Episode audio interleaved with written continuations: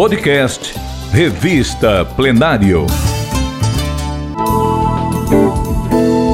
Ouça agora a reportagem Museu da Escrita, uma história de letras e formas. Texto de Ana Lúcia Machado, publicada pela Revista Plenário na edição de julho e agosto de 2019. Narrado por Didio Lopes.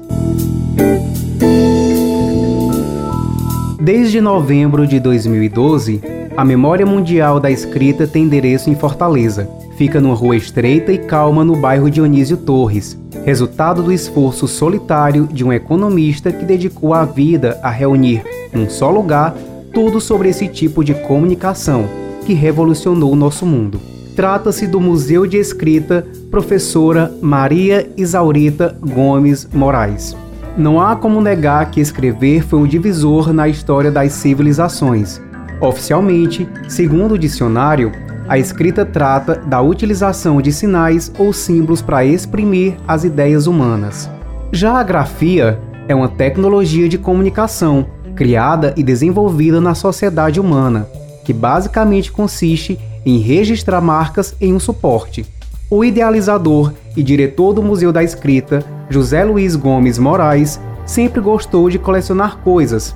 Começou com embalagens de cigarro, selos e até moedas. Ele adorava tudo o que servisse para ilustrar as condições vividas em outras épocas, por aqueles que fizeram história. Quando resolveu guardar o peso de papel em forma de pata de leão, que usava no antigo emprego em Sobral, aos 17 anos, José Luiz não imaginou que aquele objeto seria uma espécie de amuleto e que o acompanha há quase 50 anos. A partir dali, iniciaria um trabalho que levaria décadas e o faria viajar pelos cinco continentes. Seria a semente que se transformara no Museu da Escrita Professora Maria Isaurita Gomes Moraes. Uma amorosa homenagem à mãe, que além de costureira, dedicou a vida ao ensino fundamental na cidade de Sobral. O casarão de 450 metros quadrados de área construída em estilo colonial, que um dia funcionou como loja de uma fábrica de móveis de arte, abriga quase 2.500 itens, que cumprem, com competência, a tarefa de contar a história da escrita pelo mundo. No prédio adaptado, respeitando regras de acessibilidade, está um acervo envolvendo desde os primórdios da escrita, no período pré-histórico, até as escritas hieroglíficas e cuneiformes. O local reúne ainda vários modelos de prensa, máquinas de escrever e inúmeros objetos relacionados à escrita, por exemplo, selos, apontadores, canetas, cadernos e afins, além de um espaço dedicado ao método Braille. Quando o acervo começou a tomar forma, José Luiz passou a visitar museus pelo Brasil e pelo mundo, a percorrer leilões, antiquários e feiras de antiguidade, em busca de peças que ajudassem a enriquecer as coleções. Tanto trabalho e dedicação tornaram acessível sua paixão pelos meios de registro e transmissão do conhecimento, que é a escrita.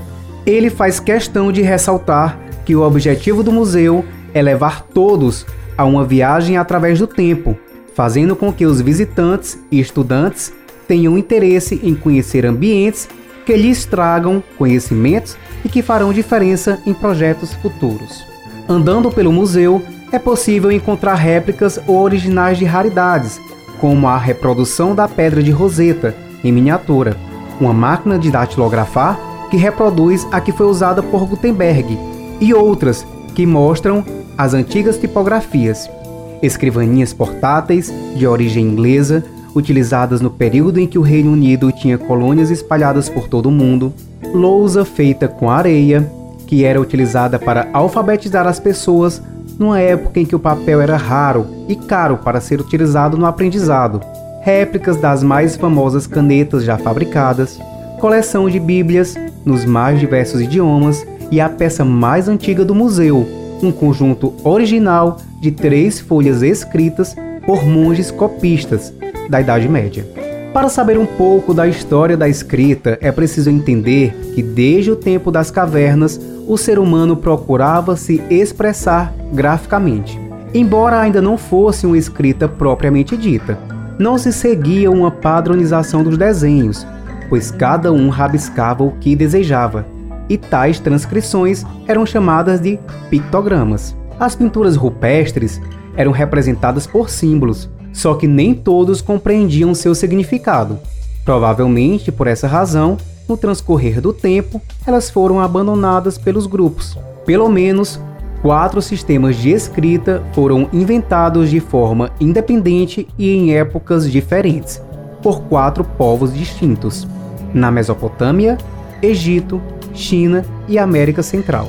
A escrita começou com a forma de grafar, denominada de cuneiforme, na Mesopotâmia, por volta de 3 mil anos antes de Cristo. Posteriormente, os egípcios desenvolveram tais símbolos e criaram os hieróglifos. A China também passou a empregar os hieróglifos, e essa escrita é utilizada lá até hoje, com algumas alterações. Mas foram os fenícios que chegaram à representação fonética, criando as consoantes.